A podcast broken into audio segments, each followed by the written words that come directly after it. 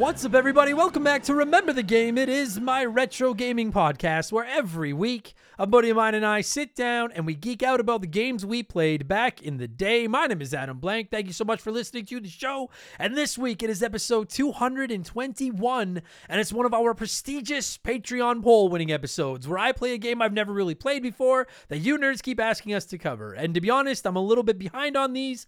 About two months back now, blamed stand up comedy making me go on the road and tell jokes and all that kind of stuff.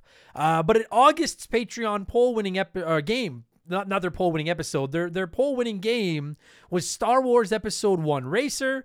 And well, it took me longer than I wanted to. I finally bought it. I finally played it. I finally found a friend who's also played it. And we finally sat down and talked about it for a while with intention of releasing our conversation on the internet. So I snagged it for the Nintendo 64. I played it on original Nintendo 64 hardware.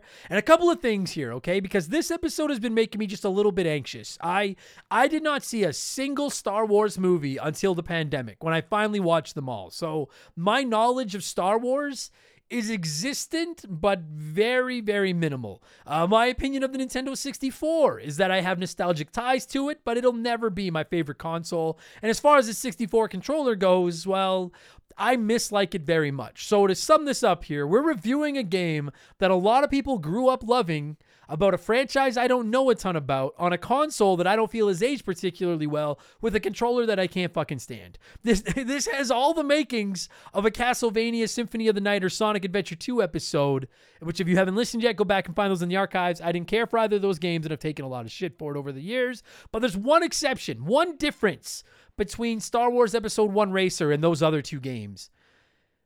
I actually quite like this game. I'm not good at it. I certainly can't beat it, and I guarantee I'll say a name or something wrong and trigger all of you hardcore Star Wars fans. But I like this game. Uh, my guest this week is the Anakin to my Obi Wan. See, I fucking know what I'm doing a little bit. Uh, former, remember the game Hall of Famer Mark McHugh, and we were all over the fucking map this week talking about the light side and the dark side of Star Wars Episode 1 Racer. And we'll get there in just a minute because speaking of the dark side, it's time for another edition of the Remember the Game infamous intro.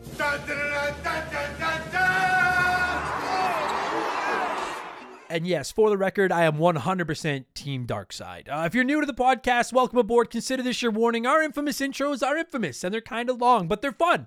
They're really good. They're like the first circuit of races in this game. There's just a lot of crashing and haggling with a crusty old man. They're pretty chill. So I think you should listen to it and enjoy it. But if you do want to skip it, you're just here for Star Wars. Go about 30 minutes up the road, and you'll hear the music, and we'll get into the Star Wars talk. I do have to get my plugs out of the way. It's how I keep the bills on. I try to make it entertaining and as quick as possible. We have merchandise, hoodies, t-shirts, coffee mugs, posters, all kinds of stuff. Rocking incredible art drawn by my man Joe from 4545creative.com. You can find all of that at rememberthegamepodcast.com if you're interested. It is a phenomenal way to support the show and a couple of starving artists. And of course, if you don't like clothes, uh, you can always just support us on Patreon. It's about the best deal in the history of the universe. For just $2 a month, you get two additional podcasts every week. Every fucking week. You get exclusive access to my gaming news show Game Patch every Friday, where I look at all the biggest news in modern video games. I add in my opinions and sprinkle some profanity and stuff in there. And Expansion Pass goes live every Thursday, and it's a different show every week. We do game rankings, we look back at particular characters and consoles.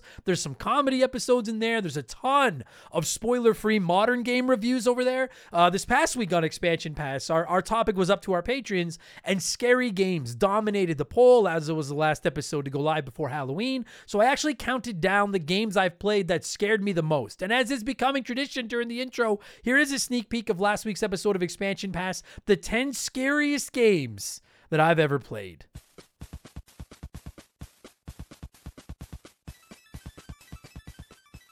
I think number 10 is going to surprise some of you because it's a game that many of you have been asking us to cover on the podcast for quite a long time. I've even put it on Patreon polls, and normally I don't put games that I've played on the Patreon poll, but the reason I did it with this one is because every time I've tried to play it, I've kind of gotten uncomfortable and it really does fucking creep me out. And I've kind of quit out of a bit of fear. Now, I haven't played it since I was like, you know, a young kid. Uh, but it's probably it well not probably it is by far the oldest game on the list, the tenth scariest game that I have ever played.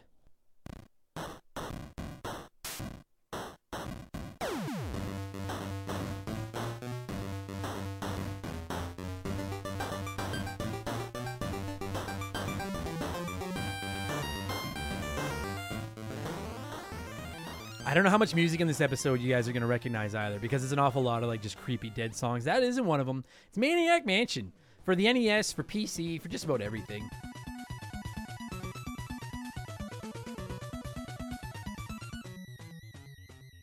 So that episode's now available in our archives. And this week for Expansion Pass 135, I want to talk retro game collections. And I don't mean collecting physical cartridges, but I want to talk about all these modern re releases of retro games that are coming out in these compilation packages Contra, Castlevania, Mega Man, Ninja Turtles, Genesis. I'm just talking about some of my favorites here. I'm talking about some of the ones I want to get my hands on. I'm going to talk about why I think these collections are a great thing, why they're awesome, and why they're becoming more and more common, and why I hope they continue to go on.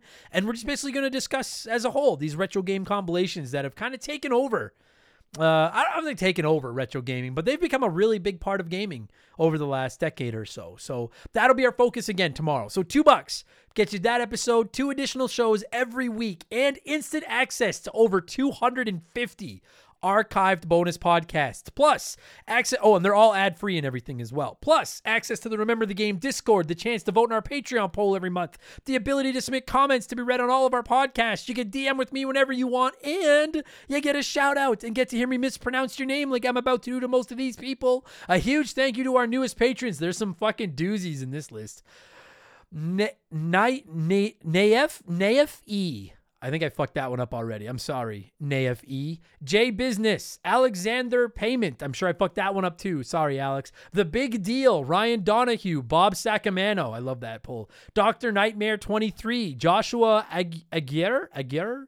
Jet Fuel, Mike Dobson, Beesmo, Joe Evans, Angel Yanez, He Read Card Good, Planet, Poncho, I like that, uh, Ponchozi, Edward Delaporte, Carlos, Corey Evans, Tone Bone Swiss, Craig Trainer, Victor from Regina, Toki Vibes, Skin and Blisters, Cabes, Justin Brown, Kevin Moon- Monroe, Chris Cuddy, and Captain Alcatraz. I'm sure I ruined a whole bunch of your names. Where it is a badge of honor. Thank you so much for the support. Welcome to Remember the Game Industries. You can find all of that at patreon.com slash remember the game. And to wrap up the sales pitch, two notes. We have annual memberships now. Sign up for a year, you get your 12th month free because we have more than the $2 tier. At the $5 tier, you get three additional shows every week. And then there's a $10 tier you get. Anyway, no matter what tier you're at, you get it. You get the 12th month free if you sign up for an annual membership. And 5% of my Patreon income every month is being added to a pool that I'll be donating to the Stollery Children's Hospital in just two weeks as part of my 24 hour charity stream. We're over $2,500 raised now. So you get a bunch of podcasts, I keep the lights on,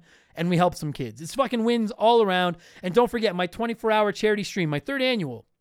24 hour stream will be going November 12th through November 13th. And I plan on posting an FAQ and some more info about that at rememberthegamepodcast.com in the next day or so. Hopefully by the time this episode goes live, but I don't know if that's going to happen. But it'll be up soon and then I'll post about it. And finally, you can find me over on Twitch, which is where I'll be doing my 24 hour stream. I'm going to be on there a lot this week because my girlfriend's out of town and I have nothing to do but play video games. Twitch.tv slash member the game. Uh, never any pressure to sub or anything. You can just come by and tell me I suck and why I'm wrong, and I don't care. It's fun. It's lots of fun. So uh, there you go. That's enough blowing myself. Let's blow some of you by blowing in some cartridges. It is our opening segment here on the show. I read a few comments and questions from our patrons, usually gaming related, but not always. And we call this segment Blowing in the Cartridge. He blows all right. He blows big time. That's it, honey. Get into the spirit. Let's blow. Our first blower this week is Tim Tiani, who wrote in and said, Yo, proud multiple time blower here. Yeah, I said it. I love it. Uh, question Do you still save the lists of the runner up games from old Patreon polls? If so, do you have a top 10 to 15 runner ups you think you want to crush through for the podcast? Possibly an expansion pass? I know you have a huge backlog plus the modern games you like to review. I just didn't know if any of the almost made it games are in your list of things to play. Thanks for the laughs, dude. Hope all is well. All is well, Tim. I hope all is well with you as well. Uh, that's a lot of wells. Um, I do, I do. So I actually screenshot the Patreon poll every month and keep track of it. And uh, I do see the games. We've had a couple of games that have almost won. Metal Gear Solid has almost won it like fucking three times now. Uh, there's a couple other games. I do keep track of them. They are games that I consider going to when I'm looking for something to play. Uh, we actually, to celebrate the two year anniversary of our Patreon polls, we ran one earlier this year where I took a runner up from each of the first 24 polls and put it into another giant poll. And actually, Metal Gear Solid 3 came on second in that one too. It lost to Fable, which we reviewed on the show. So uh, I don't know if I've got. I do have a couple episodes of Expansion Pass dedicated to like my backlog, the the games that I haven't played yet that I want to play the most, things like that. So I do have some episodes where I talk about that kind of stuff. But I don't know if I would say there's anything definitively uh, that I really have to get to that has won a Patreon poll yet.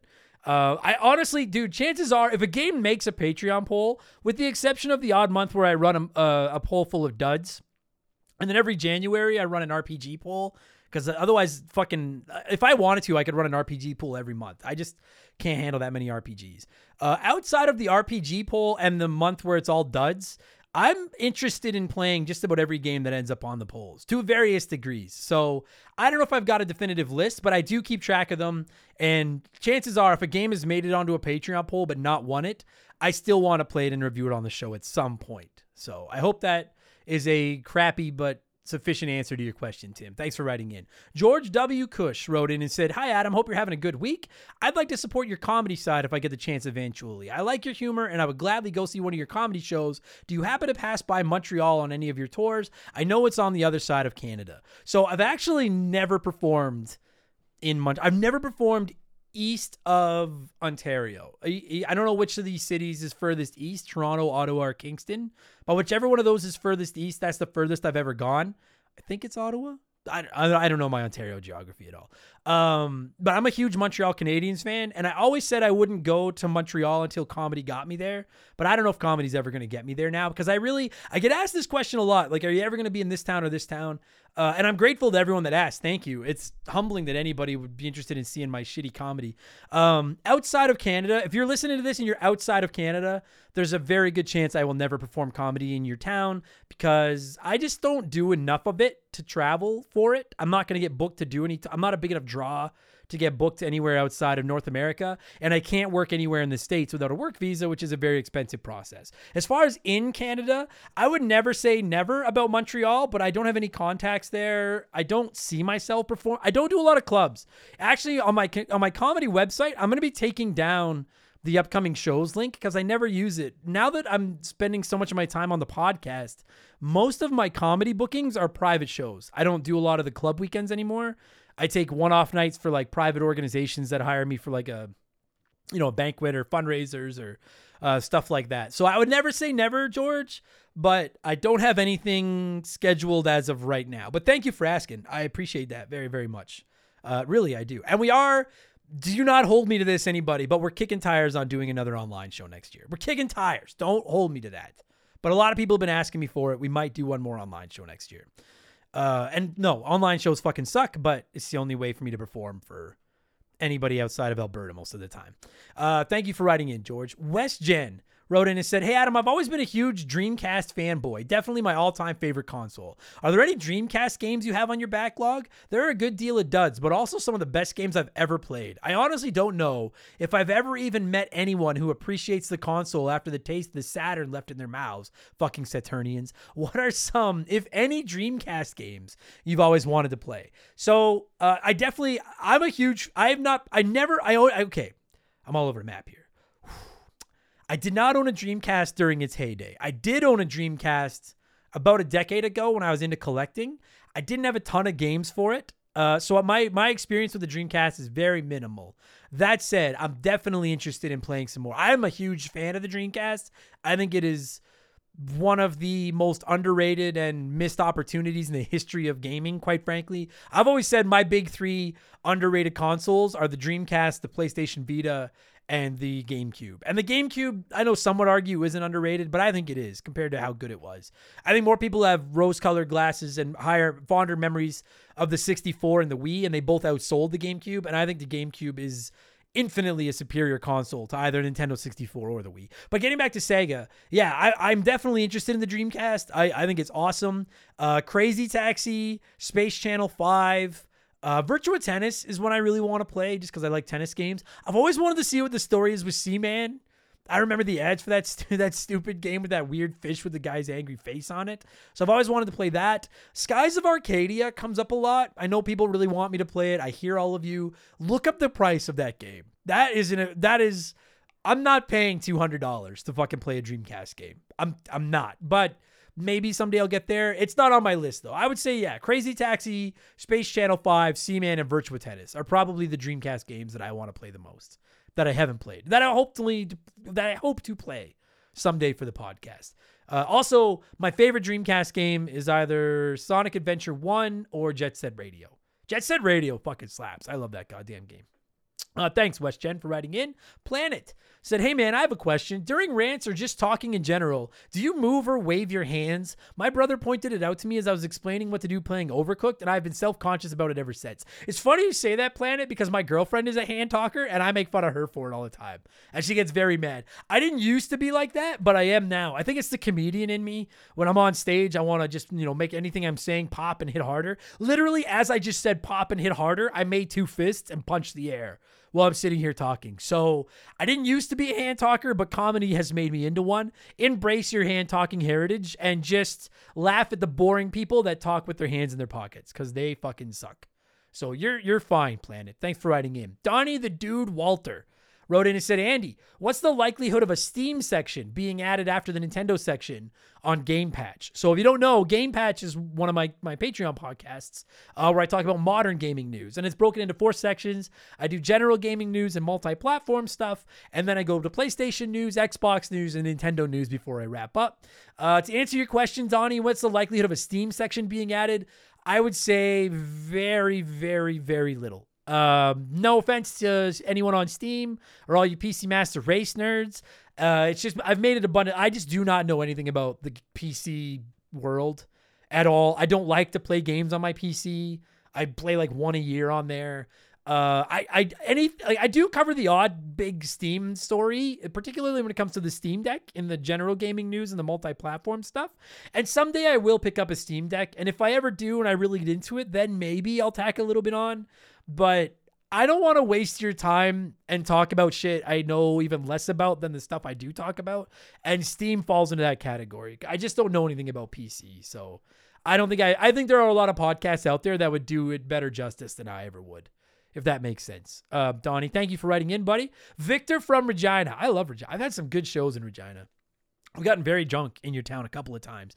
Uh, Victor from Regina wrote in and said, Hey, Adam, first time commentator here and honest about that claim. Unlike those other snake oil commentators, I believe you.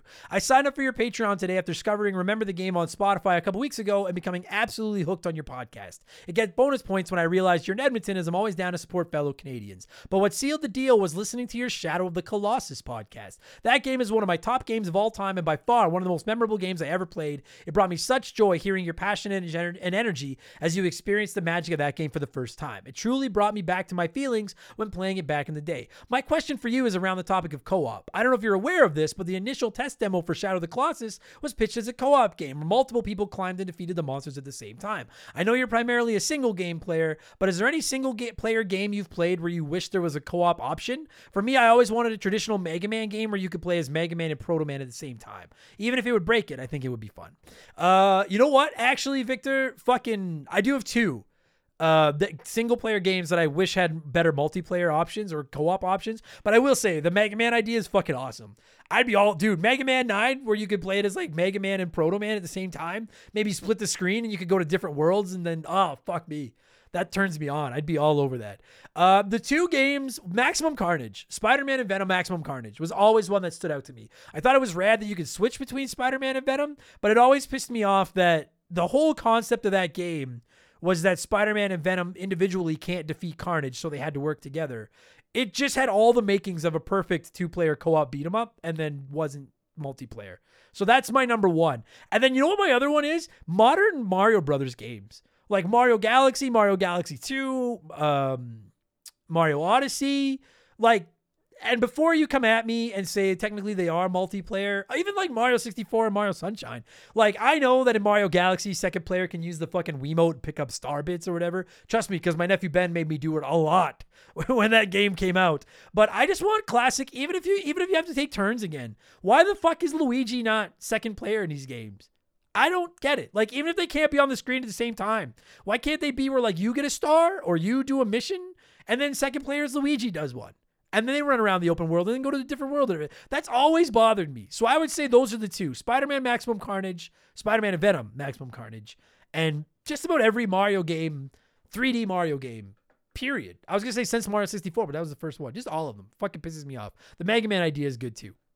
Thank you for writing in, Victor, and uh, thank you for the support. And finally, before we move on from the segment, you know that it's ladder time. It's ladder time. Boy who trades wrote in and said, Adam, should I shell out money to, or should I shell out the money to Nintendo to get the Nintendo 64 online. The only reason I want to is because I want to play Donkey Kong 64 and Banjo Kazooie and Banjo Tooie if they release it on the service. I have these three games for my Nintendo 64, but I don't have time to sit down and play them. But I do have time to play them on the go with my Switch. So by some fluke you don't know, Nintendo's basic online service is like 20 bucks a year, and you get online and you also get access to a bunch of Nintendo like NES and SNES games. And then if you go to Expansion Pass online or whatever it's called, uh, you also get Nintendo 64, Sega Genesis games, Mario Kart 8 DLC, Animal Crossing DLC, a couple of other, like whatever, that kind of stuff. Uh, should you shell out the money to upgrade to Nintendo 64 online? If the only reason you want to, boy who trades, is to play Donkey Kong 64, Banjo Kazooie, and Banjo Tooie, then as of now, I would say no, because if I'm not mistaken, the only one of those three games that is on there right now is Banjo Kazooie. I don't think and do not quote me on this. You might want to check, but I don't believe they announced a bunch of Nintendo 64 games that are coming. They might have said Banjo Tooie is coming at some point. I don't remember them saying anything about Donkey Kong 64. Maybe there's a mess because Rare made it or something. I have no idea. I would be surprised if it ends up on there eventually. But so right now, if those are the three games you're interested in, I would say no. If you're just interested in playing, and this goes to anybody listening, if you're interested in getting your hands on some classic Nintendo 64 games, on one hand, I do think it's a pretty good deal. On the other hand, keep in mind that a lot of 64 games are designed to be played with a 64 controller, and Nintendo does sell a 64 controller for the Switch, but it's expensive and it's very hard to get your hands on because they're never in stock. I have one. It is fucking dope. I was playing Wave Race with it to get ready for our Wave Race episode. It handles fucking great, but I also played like Ocarina of Time uh, on my Switch with just like the handheld, like playing it in handheld mode, the Joy Cons, and it was a fucking pain in my ass. So, I mean, I don't know. I guess the answer is how I would say like look at the lineup and then make your decision. I think you can get past the controls, but I would definitely recommend looking at the lineup to justify see if there's three or four games you're interested in there before you plunk down the money. Because they come with online, they come with save states. Playing Mario Kart 64 online is rad. Mario Tennis online is pretty dope too. And those are ones you can play with the Joy Cons and things. But if you're asking about Donkey Kong 64, Banjo Kazooie, and Banjo Tooie, I'm 90. I'm going to check my Switch right now. I know this makes for horrible podcasting, but uh, I'm just firing up my Switch right now. I'm going to bring up the Nintendo 64 online so that everyone doesn't yell at me if it turns out Banjo Tooie or Donkey Kong 64 is in there, but I don't believe it is. So I'm just going to talk to fill Dead Air for three seconds while uh, it loads up. One moment, please. Uh, okay. Oh, there's something new to play. We got a new game. Uh, all right. Whenever you're ready, there. Uh, okay. So, ba-doo, ba-doo, ba-doo, ba-doo, ba-doo.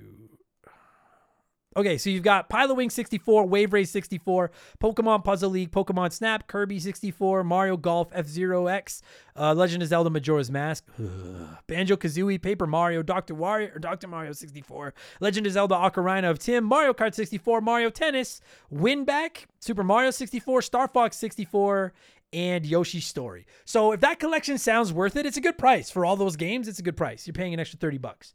Just the controls are a little spotty, and the games you're looking for, two of them aren't on there. So, no. I guess that took way longer to answer than it should have. But my answer to you, if you only want it for those games, I would say no. It is not worth upgrading for. Maybe someday. All right, there you go. Thank you very much, Boy Who Trades. Thank you to everybody that wrote in this week. As always, I appreciate it. We got to move on. Let's change things up and let's get into our Smash Hit segment, the official game show of Remember the Game Industries. Play one, remake one, freaking erase one.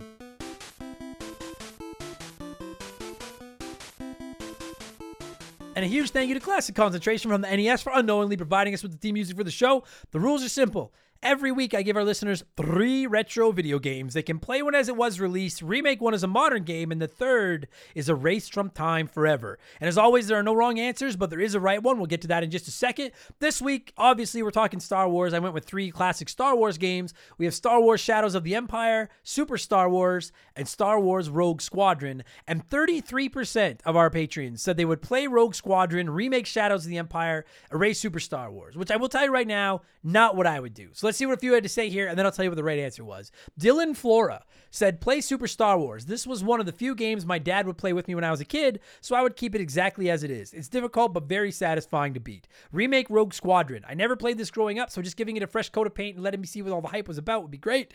Erase Shadows. I have tried to play through this game several times and would always end up getting bored and playing something more enjoyable instead.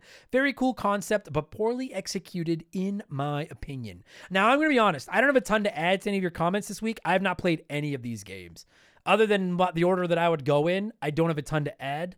But uh, I like the logic, Dylan. Keep the game you've got nostalgic ties to. Clean up the one that you haven't played. Get rid of the one you played but didn't like. I that is the perfect answer. Uh, a minus, Dylan. A minus. Just because it's not the order that I would have gone in. Is it? No, it isn't. Uh, Tone Bone Swiss said definitely would play Rogue Squadron because it still plays fine as is and holds heavy nostalgic value to me. Remake Shadows because playing it on the wonky Nintendo 64 controller doesn't seem practical, so a remake would do it some good. And erase Super Star Wars into the seventh circle of hell because fuck Super Star Wars. I can't yell at you because I haven't played Super Star Wars, and I can actually agree with you because I think playing just about anything on the wonky Nintendo 64 controller isn't practical. if I like, if I had the option, I would remake every goddamn game on the 64 just so I have to use that fucking controller anymore. So, all right, fair enough, Tone Bone. I got on board with that. Dakota Guy said I would play Shadows because I never have, and I'd like to experience the way it was originally intended. I would remake Super Star Wars because I love that game as a kid, and I'd love to see a remastered version of it on the Switch. And I'll erase Rogue Squadron simply because between it and Super Star Wars, I like Super Star Wars better, and I wouldn't want to miss out on Shadows in case it is the better game of the two. Oh yeah, okay, I get it. I was like, what the fuck are you talking about? But you're erasing Rogue Squadron. I thought you were erasing Shadows, part of me. So yeah, see, you're all you're all fucking coming with sound logic this week. Keep the one that you haven't played, remake the one that you liked and would like to see it cleaned up, and then erase it, erase one that you're just not that interested. I, I, I all right, fuck yeah, three for three. I we have one answer left, and if we get through Retro Crouton and I don't get angry, fuck yeah, we made it. Nobody jerked me around this week. Retro Crouton wrote in and said, first time playing and commentating. Or commenting, pardon me. I would play Rogue Squadron as it is. I would remake Shadows of the Empire because it was my absolute favorite Star Wars game on the 64, even though I can never get past the desert jetpack level, and I'd love to see it remade with tighter controls and a shiny coat of paint. Unfortunately, that means Super Star Wars has to go, but no hard feelings, as I don't remember ever passing the second level. Dude, I've heard that Super Star Wars game is really tough. It's on PS Plus, on the new PS Plus tiers. I actually have it on my PS5 right now. I really want to play it at some point because I love fucking Super Nintendo games. Uh, well done. Well done to all of you. Well done, Retro Crouton, Dakota Guy, Tone Bone Swiss, and Dylan Flora for not fucking making me angry. Unfortunately, you were all wrong in the orders, but that's fine. Nobody's right all the time, except I guess I guess I am, but it's because it's my show and I have the power to say I'm right. Uh, I'm siding with the runner up this week. 22% of you went the way I did, including Spiro the Hero, who wrote in and said, Play Super Star Wars since that whole series is charming with lots of gameplay variety, including upgradable blaster fire, lightsaber combat, vehicle levels, etc. Remake Shadows of the Empire because Nintendo was obsessed with only putting stupid vehicle based Star Wars games on their consoles forever, with very few exceptions. And I don't know about you, but when I look for a freaking Star Wars game, I want to shoot stuff and swing a lightsaber. Space stuff should be an added bonus. And then erase Rogue Squadron because screw your vehicle games. There are so many of these things, and you can get rid of the whole series, and I still wouldn't care. Later games like Battlefront do the space combat far better without wasting an entire game focusing on it. Now, I haven't played any. The only Star Wars games I've played are Episode 1 Racer and KOTOR. Those are the only ones. So I can't yell at any other games, but I agree with the exact same order that Spiro went in. I'm going to play Super Star Wars because it's an SNES game, and I'll be motherfucked if I'm erasing an SNES game for a Nintendo 64 game without playing them and making like, fuck that. Fuck that. I can't. I'm not getting rid of a Super Nintendo game I haven't played for a 64 game I haven't played. No. Fuck no. Uh, so that leaves me to remake a, Super, a 64 game and erase a Super 64 game. And I'm going to remake Shadows of the Empire because just frankly, what it's about interests me a lot more than Rogue Squadron does. I'm going to erase Rogue Squadron because I don't particularly like flying space shooting games. I, I imagine it's a little bit Star Foxy, and I don't like those games. So I'm just I'm gonna just erase it because I don't want to fucking play it. Hmm. And there you go. There, that, that's sound logic. That's it. Thank you everyone that wrote in to play Play One, Remake One, Erase One this week. What have I been playing over the last seven days? And then we're gonna get into Star Wars Episode One Racer. I have actually been playing Star Wars Episode One. I'll tell you all about that in a minute when we get to the episode. I've also been playing PGA Tour 2K23 and Mario and Rabbids Sparks of Hope. Uh, really enjoying both of them. I definitely plan to do expansion pass reviews of both of them once I've got a little bit more time into them, but I'm really having fun with both of them. I'm playing a mystery retro game that is often requested for a future episode of the podcast, but I shan't tell you what it is. And then I tried Ogre Battle March of the Black Queen for an episode of the show. And for any of you that are excited about it and wanted that episode, I'm sorry unfortunately, I think that game is going to go the same way as Suikoden 2. I don't think they're bad games, but they're two games that I have picked up, tried to play to get into for the show. I just don't get it. I hate real time strategy most of the time, and I hate large party management. And I know Suikoden is not a real time strategy, but it is large party management, and this one is as well. And they're just they're just not for me. And I I'll never listen. I have no problem with reviewing a game I don't like, but I don't want to put out a review that I think just sucks because I couldn't get into the game and I only got like an hour in. And I think that's what's going to happen with these. So unfortunately, I think Ogre Battle is going to end up on the uh, probably never going to happen list. So I'm sorry to anyone that wanted. I tried. Not a bad game at all. Just uh, just not my flavor. That's all. So that's what I've been playing. Let's talk Star Wars Episode 1 Racer. That's why you're here. As always, I'd like to give you nerds a chance to sound off on the game we're talking about before my guest and I hog the microphone. Mac Daddy times four wrote it and said another Nintendo 64 game that did racing better than Mario Kart. The best part of this game is that it actually made you feel like you're racing at hundreds of miles an hour, and the shortcuts are so high risk, high reward. If you mess one up, you are not winning that race. I agree with the second part, and I'm not winning most of these races anyway. I suck at this game. I don't know if I agree that it does racing better than Mario Kart, but I think they're very different. And Mark and I get into that a little bit. I personally just prefer games like Mario Kart, Diddy Kong Racing to games like this. But I like games like this more than like Gran Turismo and stuff like that. I definitely agree with you that it, it nails the feeling of racing at hundreds of miles an hour. Uh, which for fucking hardware that's like 20 some years old that's pretty impressive. Like it still feels great today playing it. It really does.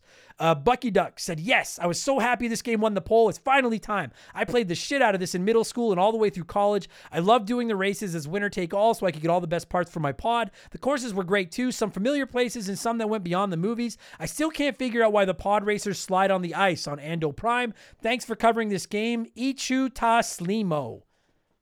I don't I'm sure that's a Star Wars thing that I don't understand. But dude, I definitely agree. Why the fuck do they slide on the ice when they're not on the ice? That bothered me a lot too. I fucking agree with that.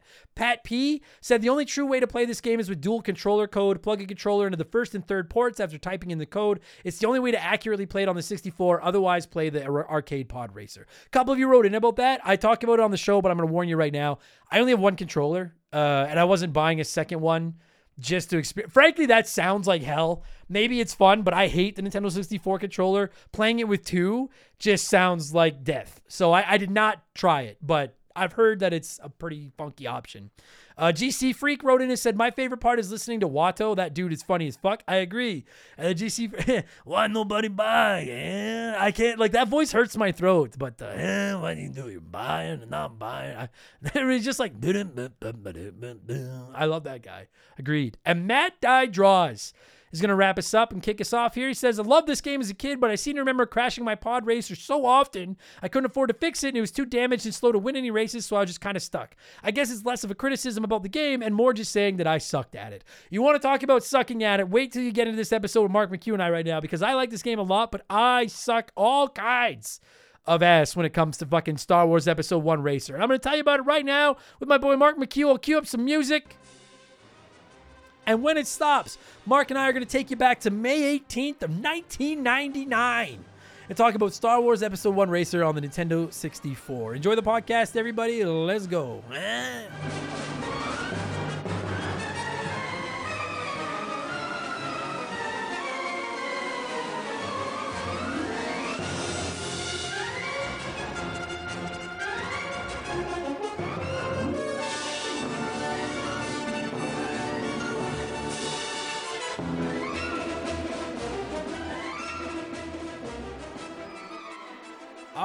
So, as I said during the intro, I'm a little nervous about this episode. I don't I don't love racing games. I don't love the Nintendo 64, and I don't know anything about Star Wars. I've seen all these movies one time. So I've been nervous about this episode for fucking two months now. So then I decided, well, I need to go out and find the nerdiest fucking person I know to be my guest to help carry me through this episode. And I think you all know exactly who that guest is. It's my boy Mark McHugh. How's it hanging? Two weeks in a row you've been on the podcast. It's been a while since we had a back to back with one guest. It has been. Yeah. And so you said you've seen all of them once. Yes. Which uh, which, was your favorite?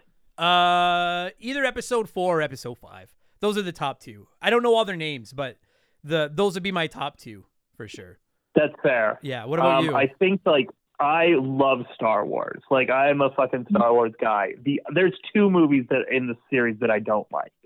Um, I don't like Attack of the Clones, and I don't like Rise of Skywalker. And now I'm not fucking talking shit about the sequel trilogy. I love the sequel trilogy until Rise of Skywalker. wait, like, wait, sorry. Which I one? Which one is Rise of Skywalker? Which number is that? Nine. the very last one. Yeah, It's nine. dude. Right? Because I thought eight was awesome, and it set up like this awesome finale, and then they fucked it up. I know Star Wars fans have this weird, like, so many Star Wars fans will fight me to the death on this, but I think Episode 8 is one of the best movies in the series. Me too. I think it's so sad. I love drunk, washed up rock star Luke Skywalker. I love what they did with his character. I loved the way they brought Yoda back. I just think that that whole and that movie looks fucking fantastic. yeah. And then in the next one, they're just like, okay, well, what if we made it like the like, what if we just made it shit? Yeah. like Yeah, agree. So like I I Ugh. hate like at, at, so Attack of the Clones is number. We're, I promise everybody we're gonna talk about the game, but so Attack of the Clones is number two, right? Episode two. Yeah. Okay, I hate that one as well. I don't love Phantom Menace, but I don't think it's as bad as Episode two. I actually I think that there's like there's a lot to like about Phantom Menace for me to write it off completely, sure. but like it's not like it's definitely not one of my favorites. No, me neither. But I, I it wasn't as bad as two. Uh, I actually really like episode three. I've taken some shit from certain people over that, but I thought episode three was awesome. And then four, five yeah, I is think good. three is one of the best ones. Yeah, four, five are great. Six was okay. Um, six was okay. And then I thought seven was kind of just whatever. Eight was rad, and then nine fucking sucked. And then I really like Well- Rogue One, or what is it? Rogue One? Is that what it's called? Rogue One, yeah. And I didn't really like Solo. And then I think that's all the ones that I've seen. Well, you know what the biggest problem with nine is, and I swear to God we will get to this game. Yeah, we are gonna get to the game. Is that Carrie Fisher died, and instead of like writing her off in any sort of respectful way, they just used a bunch of archive footage and like wrote scenes around her. So she just had this bland, generic dialogue like, "Yes, I totally agree," and wrote, and then they'll like. They would do this thing where they'd be like, "Oh, Princess Leia or General Organa, who's totally standing right over there, said this earlier," and it's like, ah, for fuck's sake, like, don't do this, man. That was like when they tried to finish the Radioactive Man movie without Milhouse. That's a hundred percent what it was like. Are you ready to fight your way out, Fallout Boy? Yes. I love that scene. Ah, fuck. I uh yeah, all right. Well, I feel better already. Thank you for breaking the ice cuz I have been so dude, this game won our Patreon poll. What month are we in now? October. So it would it won the Patreon poll in August and here it is at the beginning of November. Um I've been nervous about this one because I know a lot of people really like this game. Like it I this is a pretty popular game. It, it ran away with the poll and uh I just so when it, okay, so like when it comes to racing games, I just want to. Sorry, Mark. Like I'm, I don't mean to hog the mic here, but I just I get asked to cover a lot of like Gran Turismo and Forza and stuff like that. I just want to like make sure I set the record straight for everybody. I just really don't enjoy racing games. I love kart racers, you know, Crash Team Racing, Mario Kart, um, Diddy Kong Racing was fucking sick. Like I like kart racing games. I don't particularly like the more simulation-y racing games, like a Gran Turismo, like Forza, those types of games. Yeah, yeah, I'm kind of the same. Where it's kind of like, like even like the Gran Turismos, they're like those games look fantastic, Absolutely. but like yeah, I'm not throwing banana peels at anybody. What the fuck is this? Yeah. Like they look better than they play. Agree. Yeah, like I, I don't even like. I can't even say that because I haven't played a lot of them. They just don't. They just don't interest me. Like so, for anyone that's like, when are you guys gonna review? Because I haven't at Gran Turismo is one of the games I get asked for a ton. Truth be told, everybody, I just saying like I don't know if we'll ever review it because I just don't think I could do it justice. It's just one of those games. It's just a genre I'm not interested in. I think it. I think it'd make for a, a bad podcast, to be honest. So this one, like, I was torn because I was like, I mean, it's not a kart racer, but I love F Zero, and I was like, this kind of looks like F Zero, but with Star Wars. But then it's also on the Nintendo 64, and I have notorious. I mean, I know it's on everything. I played it on the Nintendo 64, and I've made it abundantly clear I do not like the Nintendo 64 controller. I still feel that way after playing this. Uh, and then add in the fact that like I'm not dumb. Everybody knows that Star Wars fans are fucking. Uh, you guys are crazy. Like I like Star Wars, but you guys, they're, they're fucking. That is a passionate, passionate fan base, and I was like, I have a feeling this could make for a terrible episode. Uh, but I worked really hard. I played this game like a motherfucker for weeks. I still can't beat it. Um, but I definitely have a lot to say about it. I, I like, I like it. I don't know if I love it. I think uh, now, okay, so I'm gonna I'm gonna shut up in a second and give the mic to you, but I just I playing this for the first time in 2022, I was surprised at how well it held up, but I still think nostalgia really helps this game. Like, did you play it? You must have played it growing up. You must have. I didn't. I never owned this game, but we rented this game a few times. Okay. And yeah, it was fun when we rented it. And like playing it this week, I was like, oh yeah, this is really good. This is really good. I was I was blown away by how good the game looked. But like it is kind of like a Forza where it's like this game looks better than it plays. Yeah, I mean, yeah, like, oh boy, I this is gonna be one of those ones where I'm gonna take shit. Listen, this is not Sonic Adventure 2. This is not Castlevania Symphony of the Night. I don't hate this game. I actually quite, I, frankly, I'm just not very good at it. I I liked it. I I just think. I don't know what I was expecting going in because it is so like the people that like this game fucking love this game. I just read a bunch of their comments. I I really do think nostalgia plays a role in how much people like this game, but for a Nintendo 64 game that is what got to be coming up on 25 years old. Uh it, it held it held up. I was uh yeah, it came out in 1999. So what's that? 23 years. Uh it's still playable. Oh, playable. wow. Yeah, it's still playable today. Frankly, you know what? I'll I'll kick the conversation officially off by saying that like of all the Nintendo 64 games that I have played for this podcast, this one has aged better than most. Quite frankly. Yeah, that's the thing. Like, it's one of those things where it's like the draw distance isn't particularly great, but there were so many times when I would just like you would find like little Easter eggs in the background.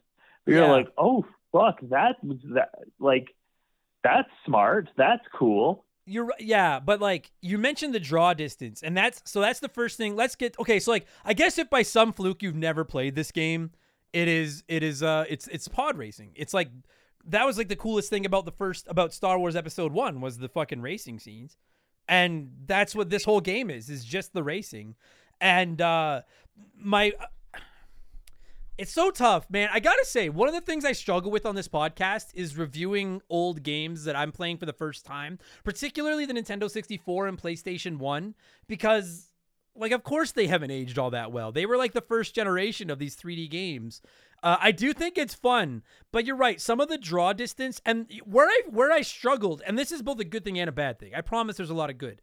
But where I struggled in this game was anytime I wasn't on like a on a course. Like when you're on like a fucking course where there's walls on both sides and it's obvious to tell where the track is and where you're supposed to be, it was awesome. But when I would get into some of these fucking tracks where I was racing through like a giant dirt field or whatever, like on a planet, I found myself sometimes getting confused and not being able to tell like if I was even on like where the fuck am I supposed to be going? And it's got that map and you're trying to glance at that map, but as the game goes on, that fucking map goes from like a basic layout to all these tracks that overlap and hook around each other and stuff and it's impossible to tell where I'm supposed to be going. Do you know what I mean?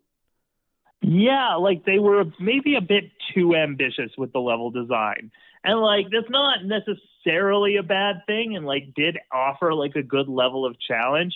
But I hear what you're saying in that like eventually you're just like I don't know where the fuck I'm supposed to like I don't know what what I'm doing here. Yeah, like I wasn't frustrated by the difficulty of the tracks because that's the other thing. Fucking playing through this game, the first couple of like uh cups or whatever you want to call it, the circuits, whatever, like they're really easy. And I was like I was thinking there's no way this whole game is this simple cuz I was like I fucking got first place on all of the first tracks like within my within two attempts. Like I was like cakewalking through it. I'm like, this game got it. This game has to ratchet it up. But it feels like all of a sudden there's this crazy difficulty spike, and we'll get into that. But where I found it hard was like I, I was like I I struggled on easier course layouts that were outdoors where I couldn't tell where the fuck I was supposed to go. I struggled with those more than some of the more complex tracks with hairpin turns where there were walls and I knew where the track was, like where I was supposed to be at all times. Do you know what? Does that make sense? Yeah, like it wasn't always a hundred percent clear where you're supposed to go, and then once you like, but like once you do like a track a few times, you're like, oh, okay, well, now I have to go this way and then this way, and then okay, Yeah. this kind of makes sense. But those, those first few times, it's like, man, this is like, like Mario Kart. This is not. No, but as a counter to that, because you're right, I agree. Like this game expects you to play these tracks over and over and kind of learn them in and out. And it was frustrating when I couldn't figure out where the fuck I was supposed to go. But on the on the flip side of that coin, I think with this, I think the single best thing this game does is uh, as much as I love F Zero, and F Zero is built around racing really fast. It doesn't always feel like you're going really, really fast. Like it's telling me that I'm going fast, but I'm like, am I? Or is that are you just using like an artificial speedometer and I'm just playing a racing game? This game it says you're going really fast and like I think it's the single best thing about this game. I'm like, dude, for a game that's 23 years old that's on the fucking Nintendo 64, they nailed it. You feel like you are going fucking fast. Like you and that's probably why like the sh- the draw distance was show so shitty. sure. But it was like I was still impressed by like, man, this game like fucking goes hard for how could for like the N64. Holy fuck! I was I was floored. I was like again, like I'll be honest with you, I haven't played a lot of F-Zero on the Nintendo 64, but I'm willing to bet this game does F-Zero better than F-Zero does. Like this game, you it's so tense. Like there's no you cannot for like a second glance down at your phone. I was trying to play it while I was watching football, and then I got to the point where I was like, I cannot look up at the football game for a second while I'm playing this because you feel like it is like one mistake. And dude, do you remember Cool Runnings? And Yeah. they make I can't remember the name of the guy they make the captain of the team, but like John Candy's giving him the speech about how he needs to know like every turn on that track and all the like that's how I felt. I felt like the leader of a bobsled team from Jamaica playing this game. I was like, I need to know every fucking turn or I'm done. like, Like my girlfriend right now is like she's making like she's making these gnomes right for like just to have around the house. okay. These like like gnomes out of cloth. And I'm playing the game while she's making them and she's going like, "Oh my god, look at this gnome I just made." And I'm just like, "Okay, I have to press pause and look over at this gnome." And it's like, "Oh, that's a that's a very cute gnome." And then I I look back, I press pause and I immediately forget where I am and I'm like, "Ah, fuck." Yeah, like it was it was so Yeah. funny. I told Shaylee at one point, I was just like, I'm I'm sorry, like I gotta like I closed my office door. I was like, I this is not a fuck. This is I like this game. This is not a relaxing video game. this But is then I like fucking, then I talked her into playing some with me, and then like she was just like, "Oh, I'm gonna do so badly," and then she beat me like on about half the tracks. I'm like, "Oh fuck!" And that's the other thing is, it's like it, like it doesn't take up take a lot to like just pick up and play this game. Like you don't need to be particularly skilled at the very least in the first few tracks, No, but that's which and- I think was what made it such a good multiplayer game. Sure. Like, and that's so kind of flipping back and forth between like the good things and the bad things about this game. Uh, normally we like cover one and then go to the other, but I feel like for almost everything you talk about in this game, there's both a good and bad aspect to both. Because I agree with you, the Yeah. first like eight nine tracks, I was like, this is really easy, and it's it's kind of nice. It's kind of like easing me into the water, and I'm learning, and I'm like, maybe I'm just I, I I got to a point where I was like, maybe I'm just really good.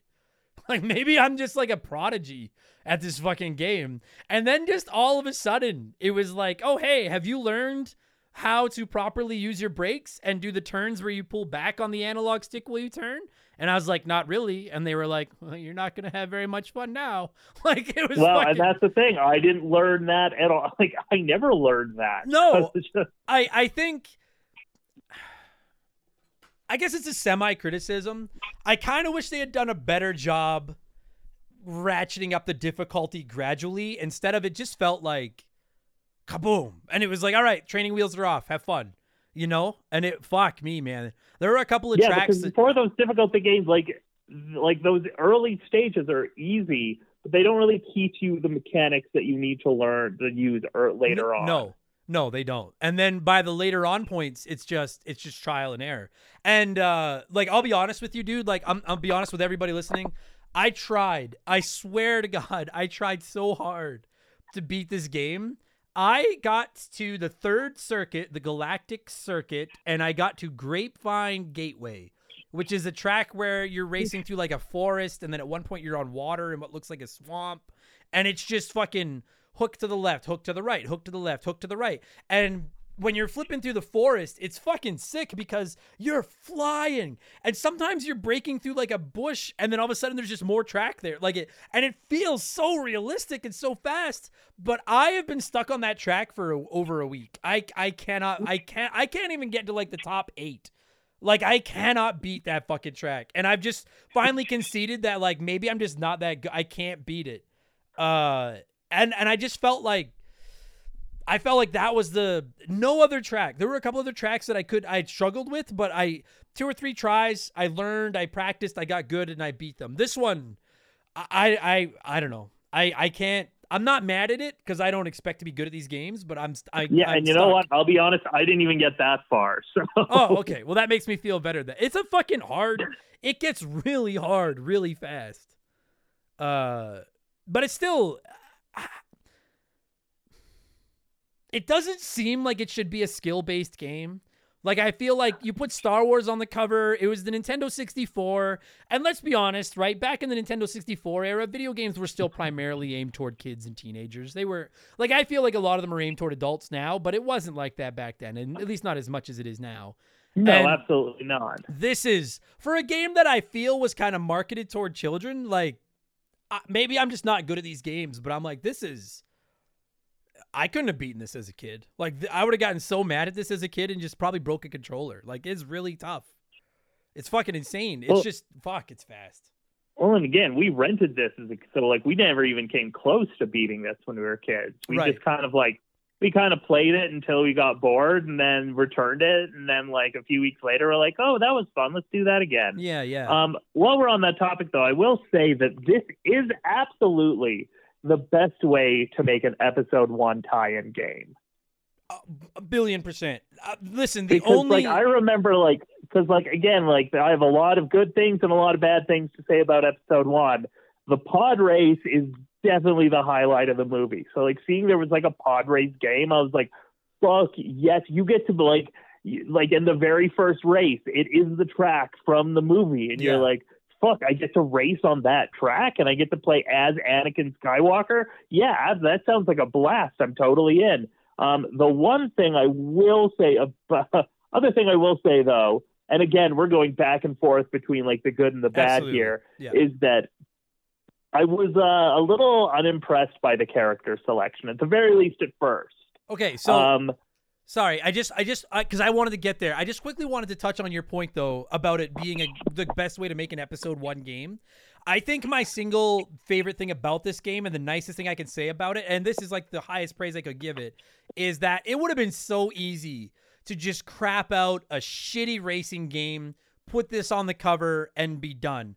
And while I didn't love this game and I wasn't very good at it, by I think the the they did an absolutely phenomenal job at capturing what I think it would feel like to be in one of the like to be pod racing. Like I I I just want to say I don't have a ton of experience with Star Wars games, but I want I, I agree with you that they didn't go the half-ass route and just have a cheap cash in, but they they I think they did a really they really tried to capture the essence of what those races were like.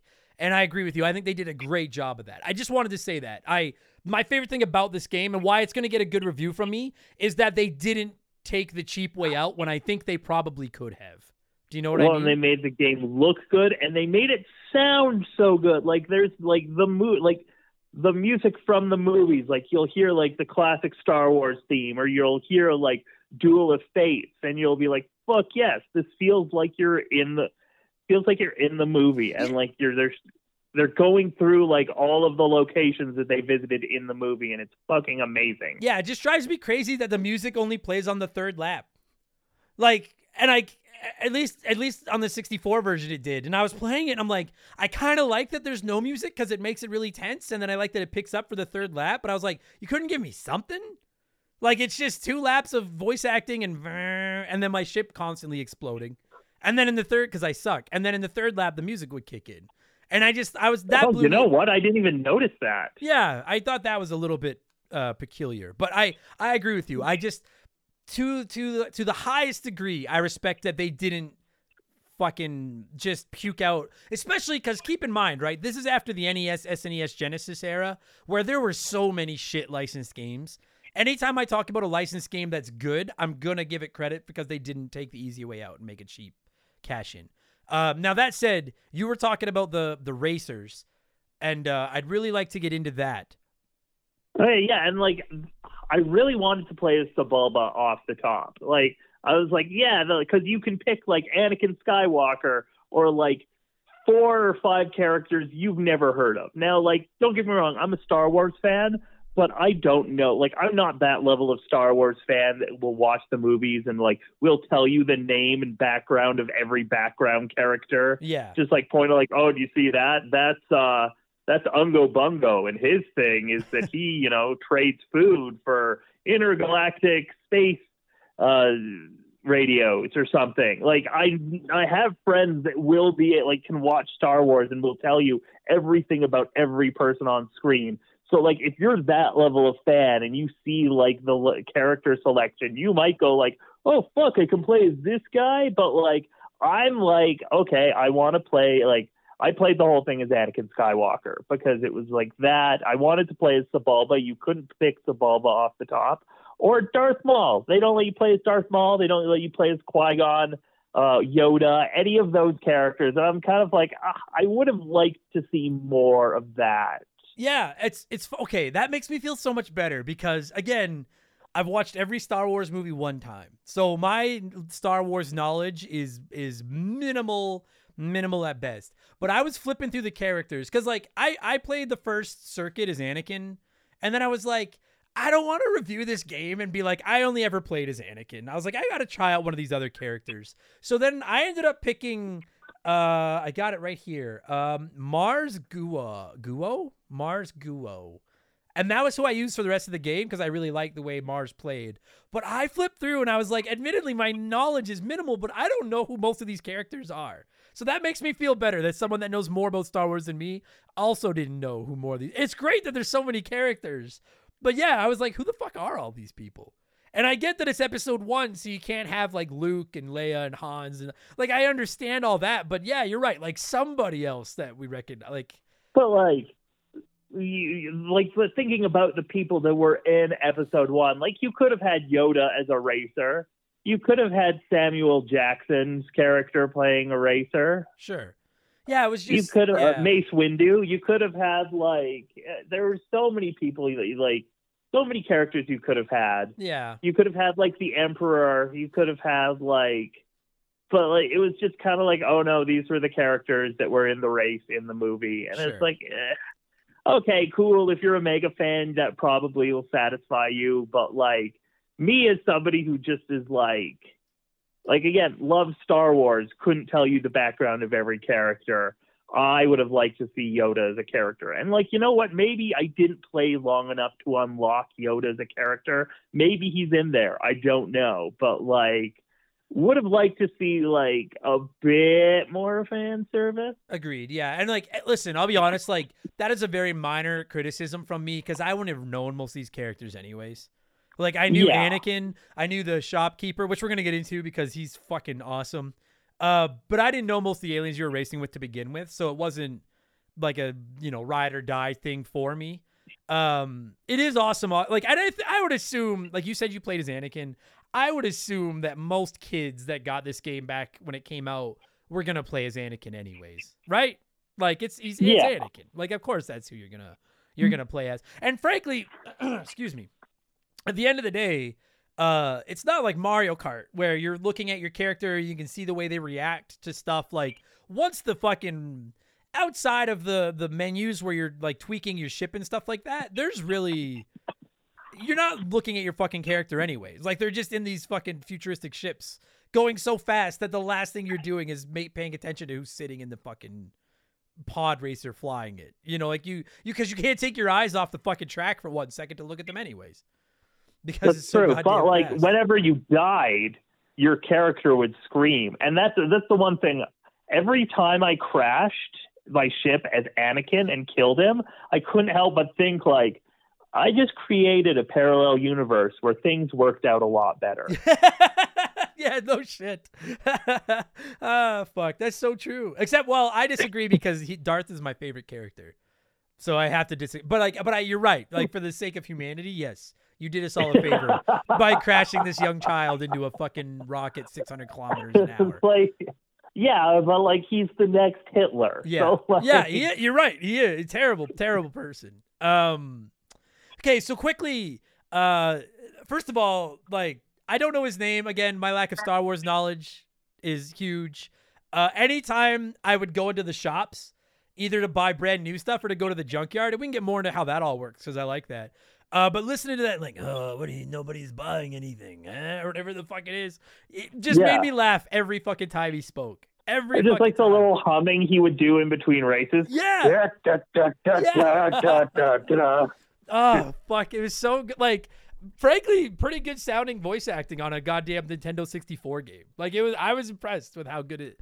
I love that fucking shopkeeper. I also, just as a whole, I really like the whole equipment purchasing, upgrading system in this Like game. you could buy the little robots that'll fix your ship, which I really like. Me too. Yeah. I so that was the first thing I did was maxed out the little robots. Uh because I read that that's a really good plan because then uh you can because like I I because I was like kind of confused even after reading the instruction manual and then when I read that those little robots fix your equipment after each race and then I read that like it's a great idea to stock up on those little robots because then you can go to the junkyard buy crap equipment and they'll make it good uh, which is what I was doing. I I love that idea, and I actually like. I think, frankly, the the junkyard concept, uh, I, I think it's kind of brilliant. Like that, you can go yeah, in there. like it's another one of those things they did not have to do. yeah, like you could have just bought brand new equipment from him and had it done. And if I remember correctly, because I've only seen the movie once, like Anakin goes to the junkyard to buy shit, doesn't he? Like he salvages He stuff, was- doesn't he? Yeah, Yeah. So that's great. yeah, That because even he's building he's building C-3PO, who also could have been a racer in this game. Yes, agreed. Um, I, I like the junkyard concept, and I like that. Um, you never knew what you would get. Like if you've never played it, there's like a basic store between races where you can spend your credits on new equipment for your ship to upgrade its various stats and stuff. But then there's also a junkyard you can go into where you can buy equipment to upgrade your ship at a discount, but it's at various levels of damaged already. Uh, and then your little robot workers can fix it and make it good. Um, I, that was always the first place I went. As soon as a race ended, I went to the junkyard to see if I could get lucky and grab something really good. I I I love that mechanic. I thought it was really uh, brilliant. Frankly, I thought it was just perfectly implemented. Perfectly, perfectly implemented. And like they could have like they could have just made this a straight race. Like they you don't see that shit in Mario Kart. Agreed. Like yeah, they didn't. Yeah, yeah. They like didn't. They, didn't have to put that do in that, but it's the fact that they like made they added that extra level of gameplay to it that was just like my god, like Yeah. you didn't have to like like you. it's like you know when you go over to someone's house and they've like clearly like done like a fucking massive clean of the house and you're like you did not have to do that. I would have been yes, fine. yes, Uh, yes. I do. I know exactly what you're saying. Fuck. it, that's what this whole game felt like. It was like we expected so little of you, episode one racer. You were a movie tie-in to like a pretty mid-level Star Wars movie. Like you didn't have to go this hard, but we appreciate that you did. Yeah, that's really well said. You're right. That's what it boils down to. Is like I said, this game would have sold like gangbusters even if they hadn't even tried. And they really fucking Yeah. tried, and it was impressive. Another thing I like about it is uh I really feel like in some of these games, you know, you're you're like your your carts have like stats like their acceleration and their top speed and stuff like that. And it kind of feels like it matters, but it kind of doesn't. This one it really feels like it matters. And I'll be honest, like and I don't think this is what was fucking me. I had been putting so much money into trying to repair my ship or uh, upgrade my ship. I had pretty high ratings in everything except my cooling. And the cooling didn't matter because the cooling was only there for when you use your turbo thrusters. And I wasn't good enough to use my turbo thrusters for more than like two or three seconds at a time. Oh my god, neither was I. So I right, so I never even bothered upgrading those. But things like my acceleration, my turning, my top speed, uh, I upgraded all those. And yeah, that kind of segues into the actual like gameplay and the racing itself. Um, the, dude. Okay, quickly, I, I gotta ask. I never once. Apparently, you can use two Nintendo 64 controllers by yourself and hold them in each hand, and then the two analog sticks work as like your two uh like thrusters on the ship. For anyone that's like, did you ever try? it? I did not try it because I only have one Nintendo 64 controller. I think it sounds I've never heard of this. it sounds like a cool gimmick, but I hate the Nintendo 64 controller. The idea of using two at once sounds like a living hell. So I never tried. it. I, I've never heard of that until just now. But like that's cool that you can do that if you want, but I wouldn't do that. That No. sounds It just sounds like a nightmare. Yeah, it sounds fucking terrible. So anyone that's like, did you try it? No, I only have one controller. I did not try it. Um, but I, uh, uh, so I love the way the turbo works, where you have to hold up on the analog stick until you fill that little uh like charging meter on the in the corner, and then as soon as it hits tops, you let go of the analog stick for half, or no, you let go of like the gas for half a second or something, hit the button, and then hit the gas again, and it like I don't remember how to do it now. I'm not, I don't have the controller in my hands, but like it's a little bit of a process, and I don't always stick it. Sometimes I can't get it to work when I want it to, but it really feels like you're like you're driving. I actually thought it was really well implemented. Instead of just like being able to hit like Z to make it go, like the fact that you have to like almost like shift this thing up, hold it, and then like ka-chunk to get it to go felt really cool. Do you know what I mean? Well, and it felt very organic for like the type of material, like the type of like engines you would have realistically been dealing with in that environment. Is like Yeah. like it made it feel like it was just that extra level of detail that made it feel a little bit more real. Totally. I actually love that concept of how it works. The the problem with it was just 99% of the time I wasn't good enough to use my turbo for more than like 2 seconds.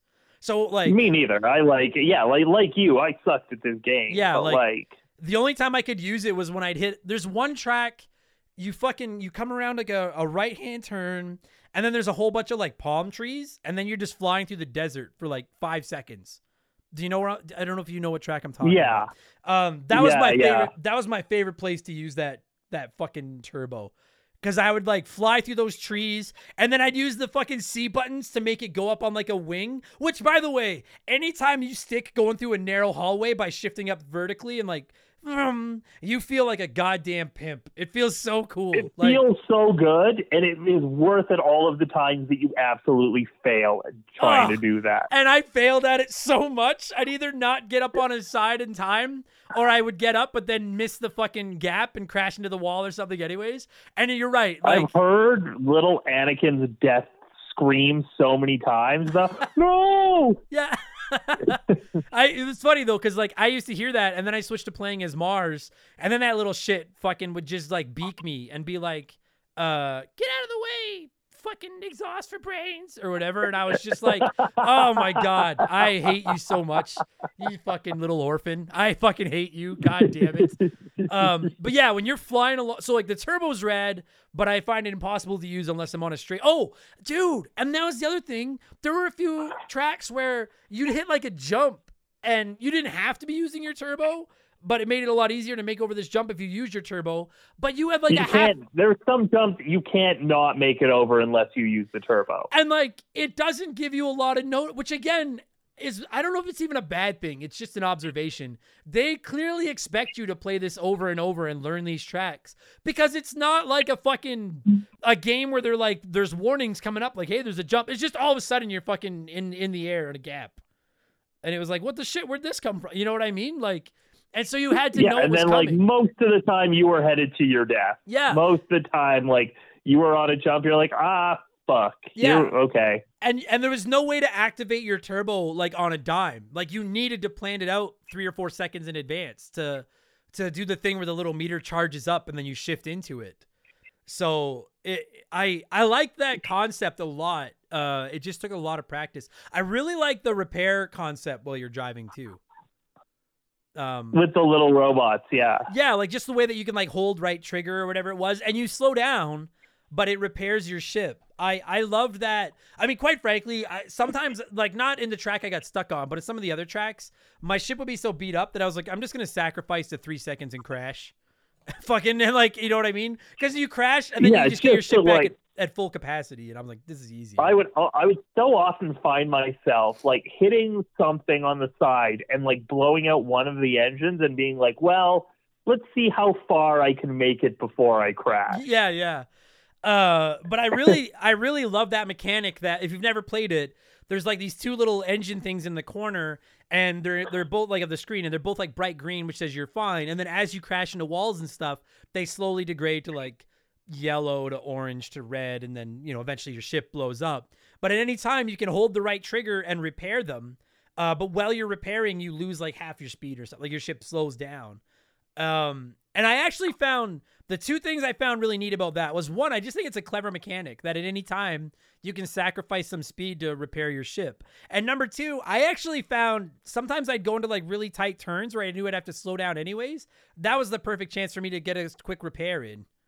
Because I was like, Yeah, I- like, I need to- Something like that would be a good use of that. Other than that, it's like, but it's like as you said, it's like, uh, do I want to go half the speed, or just like, am I just going to crash into something head on, take the three seconds, and then keep going? yeah, and then just reload and go. Yeah, exactly. yeah. Um, and I, And like most of the time, you just like most of the time, I'd be crashing head on to something anyway. So like. yeah, it's like fuck- that one like that one track like that you go down like that hallway full of like asteroids Oh, where it's like zero gravity or like almost. I fucking zero gravity and you have to like you have to like dodge all of these asteroids that always always would hit one of them I I didn't find that I was hitting the asteroids too much, but I crashed on the fucking landing a bunch, and I was just like, how the fuck? I didn't even do anything. Like I would turbo through there, and then I would fucking come out and crash, and I was like, I don't even know what the fuck I did. Like how how okay, fucking whatever. Um, I actually found, and I was a little surprised by this. I actually got a little bit motion sick a couple of times playing this game. Like not No, really nauseous, but a little bit. You know. no i can see how that would happen especially sure. when you when you're in the hallways where it's almost like you're racing through like a chain link fence, like those triangles, and they're just fucking flying by, and it really does feel like you're just motoring through this track. But I was like, dude, this is almost nauseating. Like, and i guess it's like and i guess it like does say something about the quality of the like of how this game looks that like your brain is like ooh this looks kind of almost real totally, yeah, and that's again, like I just you know as we kind of get ready to kind of start slowly wrapping this thing down, I just. I was really, really. I guess that's my biggest, my two biggest takeaways about it are, uh, they clearly didn't half-ass it, which I respect a lot, and boy, fuck me, did they capture the feeling of going fast. I don't know if I've ever played. Like the only racing game I can compare to this is maybe Crash Team Racing, uh, because it gets really intense. It's really difficult, or maybe playing like Mario Kart at like 200 cc, where you're just like, I cannot take my eye off the prize for a second. And this was even worse because you're like, the speed you're going at, you touch a wall and you can blow up in like a second. And I thought that was really, really well done because I feel like that's how it would feel to actually be racing one of these fucking pod racers. Well, they just make it so it- tense. and it felt like the race in the movie Yeah. It was like the race in the movie, like it felt so fast and epic, and like all the stakes were so high, and like all these dudes were crashing and dying all over the place, and like, and the game really did capture that perfectly. Hundred percent, really well made. Oh, The one other thing I wanted to touch on quickly, uh, you know what else I really loved was you had to finish in the top four of a of a race to move on to the next uh, track. I loved that you could change how the prizes pay out based on how you feel. Like you could make it winner take all, you could make it even, you could make it top heavy. And it, you know, if you had like if you've never played it, like say the prize money is 2000 whatever they're called in this game. Uh you could Oh make shit! it I didn't even play around with that. I didn't play around with that at all. it was dope. You can make it so like first place gets 2000. You can make it to where maybe it goes like uh like 800, 600, 400, 200. You can make it where it's like a 1000 fucking 500 300 200 like you could you could you could gamble and make it high risk high reward for first place if you wanted to. And the money really matters because those upgrades i don't know how you'd win some of those later races if you didn't win some money in the early races to upgrade your ship. I don't know how. Like you need to have an upgraded racer in those later races or you're fucked. Man, I didn't know you could do that. I should go back and try that again. yeah it's it's so like in the early races i was just making it winner takes all because i knew i was gonna win and i was just making fucking bank um yeah Whereas, like in the early ones, you might be like, ah, well, I might come in fourth this time. Yeah, exactly. Yeah. Um. Oh, and that was the other one other thing I wanted to touch on. I don't know if it's a critic. I guess it is a criticism, kind of. Dude, did you find it insane how you'd play a race where you could do the three laps in like four minutes, and then the next race, one lap was like four minutes long? Like no, Yes. no consistency to the length of the tracks at all. None. Absolutely. And like sometimes it'd be like, man, I feel like it like you'd look at the clock and it's like two and a half minutes, and then it's like lap two, and you're like, are you fucking kidding me? Like yeah. this And- is a seven and a half minute race. Okay. And it would be so frustrating when you would lose uh, a race that would take you like nine minutes because you're like, fuck You're me. like- now I need to do that nine minute fucking race all over again. You know what I mean? Like, oh my God. I just, my, I, I guess it's a criticism. It's not a huge criticism, but I was floored at just how very, like, how, how much variety there was in just the length of fucking literally race by race. It wasn't like, oh, the the higher circuits have longer tracks. It was just like, oh, this track is is is a 90 second lap. And then like the next trap, you're gonna need an hour to fucking finish this race. It was fucking wild. uh yeah, just I I don't know. I, I okay, I'm glad that I wasn't the only one that noticed that. Just a fucking wild difference in how long the fucking the tracks are. But um man, I think I know I'm someone's gonna yell at us for missing something, but like I can't I yeah, think, like it's not like it's like there's a lot to it, but like at the same time, I really don't think we missed anything. No, I don't either. Um, and I, and it was very. You're right. Like I, 99 percent of these podcasts, we kind of focus on the good or the bad, and then we flip it the script and go to the other. But so many aspects of this game, I thought had both a good and a bad aspect of it, and I don't know how much of that is just. I don't. This isn't my preferred genre of game.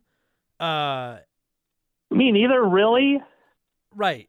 But like I guess like looking back now that it's all kind of said and done, I I didn't love it because it's not my preferred genre, but I don't it's a very good game. Does that make sense? Like it's not necessarily my game, but I don't see anything blatantly wrong with it either.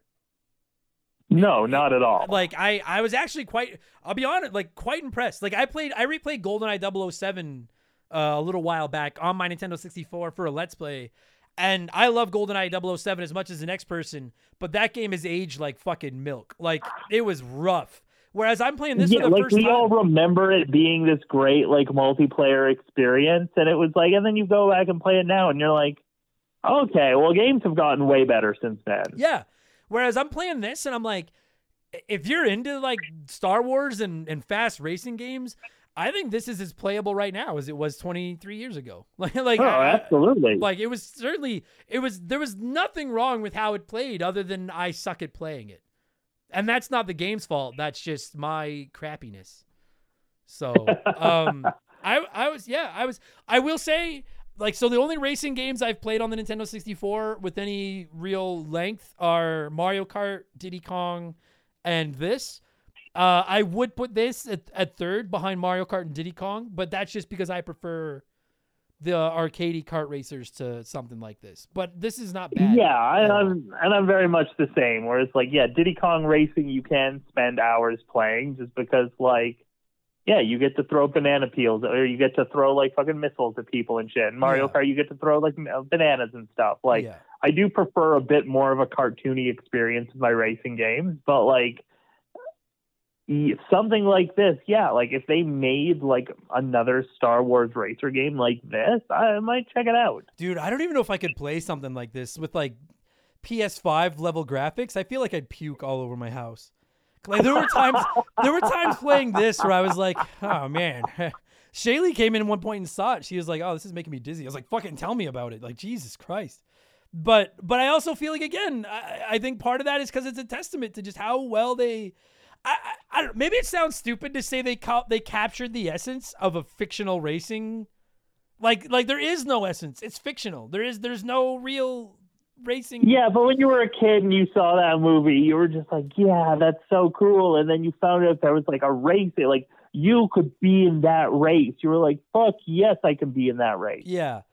And that's the big thing to me is just boy, they fucking nailed it. And I played it without the expansion pack in my 64 too. Like I was just playing like the basic version and I was I was so impressed. I was like I didn't think I'll be honest with you, like I didn't think the Nintendo 64 had this in it. If you showed me footage of this and then asked me what console it was on, I wouldn't have guessed the Nintendo 64. I didn't think the 64 could churn out something like this. I was I would say GameCube. I'd say GameCube at least. Yeah. You know, like I mean, sure, like the you know, between races they look kind of blocky and they look Nintendo 64 y, but Jesus, boy, does this game it fucking flies. And oh, that was the other thing. Uh as we're uh, we are gonna wrap this up. I, but like I had no slowdown. Like there were no frame rate drops. It didn't chug, which I I would have frankly even probably accepted. Uh it just No, I didn't either. But I should mention that I was playing the re-release, Oh, okay. Well, but still though, like which, the, the which I think is locked in at sixty, like sixty frames a second. okay. But like, still, Yeah, but even like on the original 64, it ran really smooth. Like just tip of my hat to the developers. This is a good game. 99% of the criticisms are just preference things. Like there's nothing Yeah, sitting here gl- glaring that it's like a bad game by any stretch, you know. Um yeah, all right. no, they did a great job with this one. Yeah. They all went right. way harder than they had to. How the fuck do we score this thing? Do we we could do it out of like I mean we could do it out of 9. I mean, nine nine movies. Yeah, that's what I was thinking too. Um, Two out of nine. All right. So out of nine episodes, because we won't count uh, Solo and Rogue One, those are the freaks, the freak states. Uh, of the nine episodes, uh, how many episodes would you give Star Wars Episode One Racer? Uh, I would say probably seven. I would say probably seven. Um, like like six, like it was a six, but it didn't have to be like, or like it could have easily been been a six, but they brought it to a seven. Sure. All right. Um, I got. You know what? I'm. A, I'm gonna. I'm gonna give it an eight. I like. I don't see anything wrong with it other than I'm just not very good and it's not my preferred type of game. But like, I'm not gonna ding it for that. I just I'm playing it and I'm like, I'll go as far as to say that I think this is one of the better Nintendo 64 games I've ever played as far as the quality of the game. I just suck at it, but it, it's Did you did you get to play it with anybody? no, no, I, I don't have any. Oh, friends. okay. and I only have one controller, I, I don't have any friends. Um, but I, I think if I'd had it, I think as a kid, like, cause I didn't watch Star Wars as a kid, so I had no interest in this game. I think if I had played it as a kid, it, it would have been fine. I, I would have most certainly wanted. I think if I was gonna play a multiplayer racer, I would have wanted to play Mario Kart. Like, and that's its biggest Yeah. problem is just I just prefer Mario Kart. That's all. So, And it's like you can't compete with Mario Kart. no, you it, no, you can't. But I was impressed, man. I like I really want to I haven't played a ton of F-Zero on the 64 and it's on the Nintendo Switch online and I really want to get around to playing it, but I'm a little worried that it's going to seem crappy compared to this cuz this boy Jesus, this is fast. this is a fast fucking game. Like I was Oh yeah. this is what I want F-Zero to be and I'm not convinced it's going to be. So, good for them.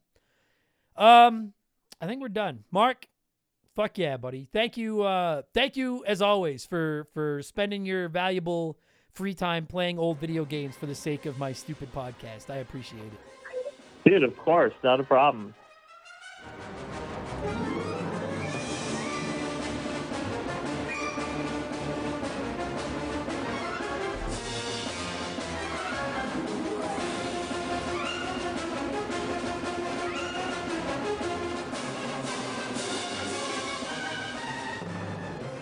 And that's going to do it for this week's episode. Mark, thank you so much, as always, for giving me a call and talking a little bit of Star Wars Episode 1 Racer. And of course, to every single one of you nerds listening to this right now, whether this was your first Remember the Game, maybe your 221st. I can't believe we're at 221. Holy Christ. Uh, no matter which episode this is for you, thank you so much for taking a chance. I know there's a lot of retro game podcasts out there, and I'm grateful that you settled on this mediocre one. So thank you very much. If you want more of these, you're like, dude, I can't get enough of this. I need more of this guy swearing and inability to say words that contain more than three syllables. Uh, Patreon.com slash remember the game. Membership started just $2 a month and two bucks a month. Get you two extra shows a week and over 250 archived episodes. So you basically just got like a whole nother year of podcasts to listen to right there, sitting there waiting for you. And uh, 5% of it is being donated to charity next weekend. November 12th to the 13th, 8 a.m. Mountain to 8 a.m. Mountain. I will be streaming video games for 24 straight hours to raise money for the Stollery Children's Hospital. Uh, go to rememberthegamepodcast.com. If it's not up by the time this episode goes live, it'll be up shortly afterwards. I plan on posting a link there with an FAQ and some information and all that kind of stuff containing all the details about my 24 hour stream. I'm very excited about it. I hope you can swing by. Uh, if you don't want to spend any money on us, I have no beef with that. I'm a cheap, I'm a cheap motherfucker. I don't spend money on anything. I'm not going to judge you for that. Maybe just throw us a good review. They're free. Oh, we appreciate it. Just a nice review on whatever podcast service you're on. And if you want to see some Let's Plays and watch me lose my shit and stuff like that, youtube.com slash remember the game. I forget to plug that. But youtube.com slash remember the game. I got all kinds of Let's Plays and there's like Castlevania, Super Mario World, Donkey Kong, GoldenEye, Streets of Rage. There's a whole bunch of old school Let's Plays over there. You can check those out as well. I stream on Twitch whenever I get a chance. I'll be on there a bunch this week. Twitch.tv slash remember the game. And finally, to wrap up all my plugs, we have a P.O. box. Uh, I don't know the address off the top of my head, but you can find the address at rememberthegamepodcast.com. Just shoot me some little, a letter, a card, something that lets me know where you're listening. I'll send you one back. We'll be friends. All right? That's going to do it for this week's episode, everybody. I will be back tomorrow for all of our Patreons with Expansion Pass 135, where we'll be talking about retro game collections, the, the compilation packages that are releasing seemingly every fucking week these days, and what are good, what are bad, and why I think they're good for the future of the hobby. I'll be back with Game Patch on Friday, where we'll look at all the biggest news in the world of video games. And then next week, it'll be Remember the Game number 222, which is it's not a good episode. I'll tell you right now. It's maybe the worst episode. No, Shaq Fu's the worst episode we've ever done. Shaq Fu fucking sucked. Uh, we're talking Bubsy. I love that little cat. I love that little bastard so much. So uh, if you like Bubsy, come by and listen. And if you hate Bubsy, come by and listen because we're pretty hard on him. Well, we're nice to him at the same time. All right. But that's next week. This is now. I'm going to thank some Patreons and get the fuck out of here. Thanks for listening, everybody. And I'll talk to you on the next one. Cheers. Goodbye. Remember, the game is brought to you by our Patreons. I could not puke up all the content I turn out every week without all of your support. The following people are at the senior executive vice president level or higher at patreon.com slash remember the game. And in exchange for their money, I'm contractually obligated to ramble through their names as quickly as possible. So a huge thank you to Makeshift Mallow, Magic Money, Joe Buck, Sharonic, Andre, Why Does Andy Hate Keeg So Much, James Clark, King Bahamut, Dave McGee, DNA Gaming, Slick Rick, Doug Dorn, Charlie Medeiros, Andrew Wright, Jordan, Fraser Burns, Little Buddy Fufu 89, Angry Ticks, Dave Thompson, No One Cares, Aaron Lawson, Nathan Tremblay, A-Town, Morgan, Zane Donovan, Ryan Kinchin, Mike Maloney, G9PSX, Mercury 869, Wolfgang Darren, Sam Wright, Andy Hudson, Doogie, Wolf Magic 21, Johnny CCDC, Joel LeBlanc, Squints, Titan 420, Zonko 504, Russell Aldridge, Jet Bergeron, Captain N, OT Plays Games, Daniel, Tunable Power, John Woodruff, Randy Barrage, Just a Fish, TP Pooper, Denzalo, Holmes, Zach Shepard, Chris Dickin, Matthew D'Amico, Frosty Feet 492, Triple, Chugger 22, Elijah Burns, Stephen Parnell, Ray Sen Tonga, DBXJ, Jameer Williams, Steve Dalk, Bob, We Had a Baby, It's a Boy. I finally get that reference now, too, by the way. Uh, I forgot about that commercial. That is funny. M- Mizuru, Nicholas Chaffee, David Marcus, Phil Lencher, Ruben Elizal, Derek James, Riley Turvey, Jake Carter, Laces Out Dan, C Spin, Thomas Smith, Nicola, Munch Makuchi, Leroy Westrich, Dark Squall, Jerry the 3D printed Saustrich, Russell Russell's last name I can't say, Evolva, Sean Ramos, DB Cooper, Stud Still Smash, Mojo the Helper Monkey, Brant Hewitt, Gabe, Dan Fusselman, Fusselman, Fusselman, Fusselman, Dan. I'm in my own head now.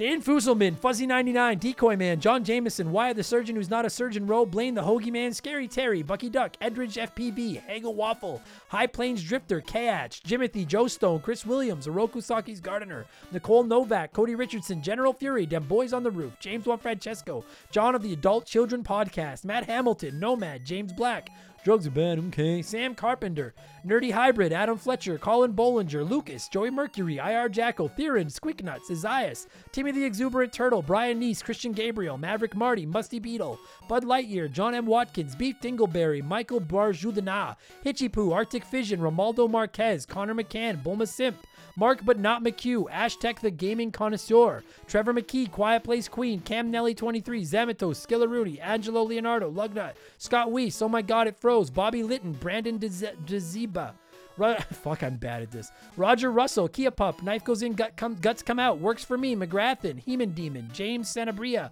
Derek Cox, Dakota Guy, Alexander Camps, Toad Spit, Ryan Perry, Alex R. It's the Bigfoot, Graham, Itchy Nutsuro, Mr. Papa Giorgio, John Drew, Solomon Soto, Darth Skywalter, Denton Van Zan, West Jen, Nick Creature, Hatrick Swayze, Adam Martinet, Black Widow, Naf E, Tone Bone Swiss, and Kevin Monroe. Whew. That one stunk. I'll be better next week, maybe. 50 50 shot. Thanks a lot, everybody. You're the best Purple Monkey dishwasher.